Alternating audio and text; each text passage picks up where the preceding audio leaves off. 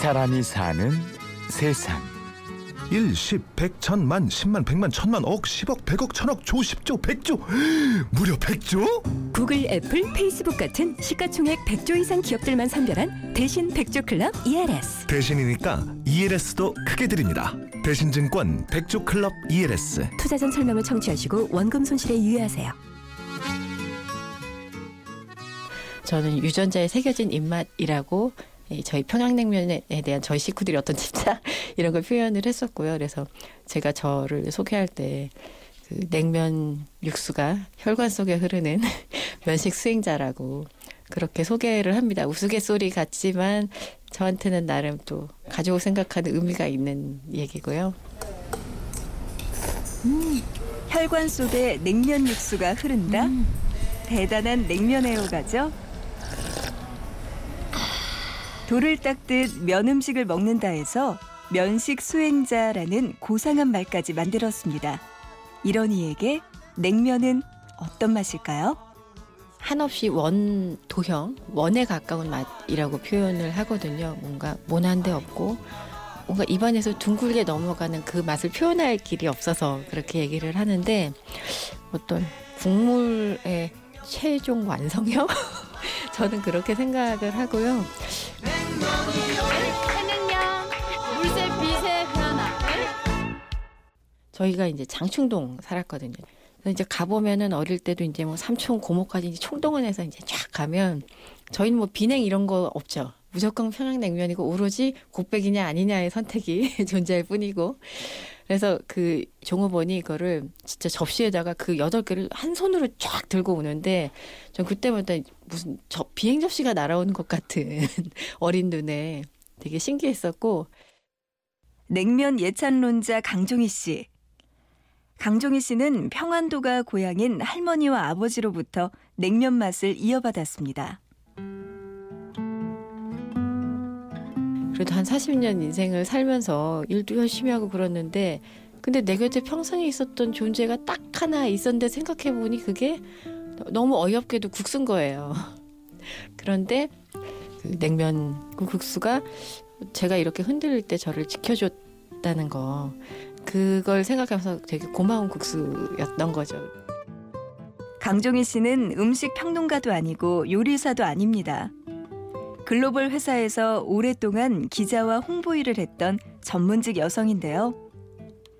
그렇게 정신없이 달리다 잠시 일을 쉬며 되돌아보니 지내온 인생의 언저리마다 국수가 있더랍니다. 생각해보니 국수는 정말 제가 기억할 수 있는 가장 어린 시절부터 할머니의 국수부터 지금까지 너무 많은 추억이 있었더라고요.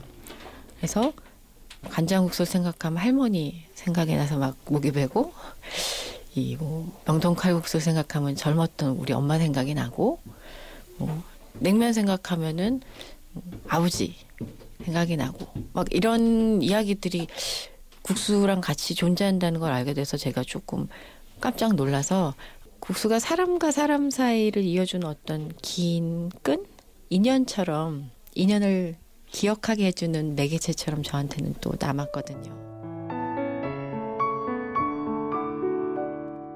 이 할머니가 진짜 맹렬 여성이셨어요.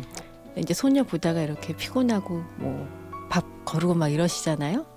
혼자 부엌에 나가셔가지고 국수를 이렇게 삶아가지고 아무것도 안 넣고 그냥 삶은 국수에 간장 한 손만 이렇게 착 얹어가지고 비벼서 이렇게 드시는데 그 모습이 아마 제가 세네 살 때 기억일 거예요. 진짜 어릴 때 기억인데도 계속 기억이 나는 거예요. 저렇게 많은 일을 하고 그리고 자기 자신은 저런 초라한 국수 한 대접으로 자기를 대접하는 이 국수의 의미 뭐 그런 걸 좀 찾고 싶었다고 할까요?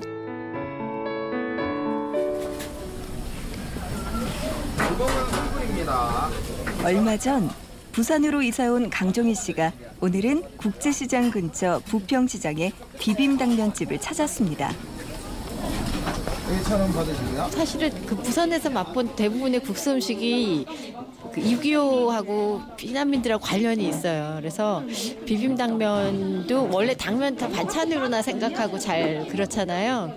그런데 이제 그 전란시에 물자가 많이 모자라니까 당면은 밀가루 면보다도 더 쌌던 거죠.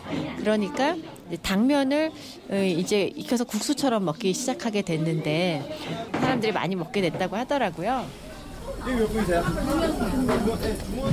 원래 부산은 구포국수로 명성을 떨쳐온 국수의 본거지인데요.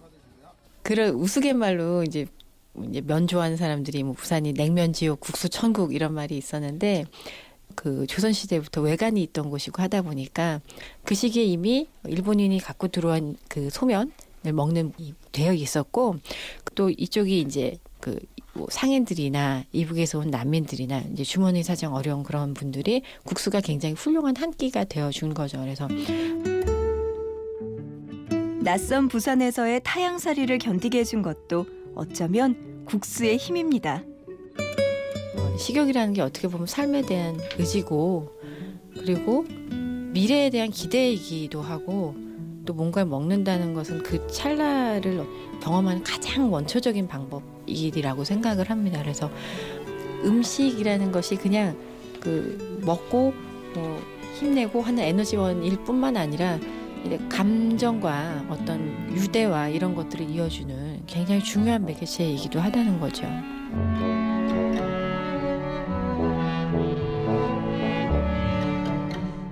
이 사람이 사는 세상. 인생의 중심이 흔들릴 때마다 자신을 지켜준 것은 어이없게도 국수였다며 책까지 쓴 사람 강종희 씨를 만났습니다.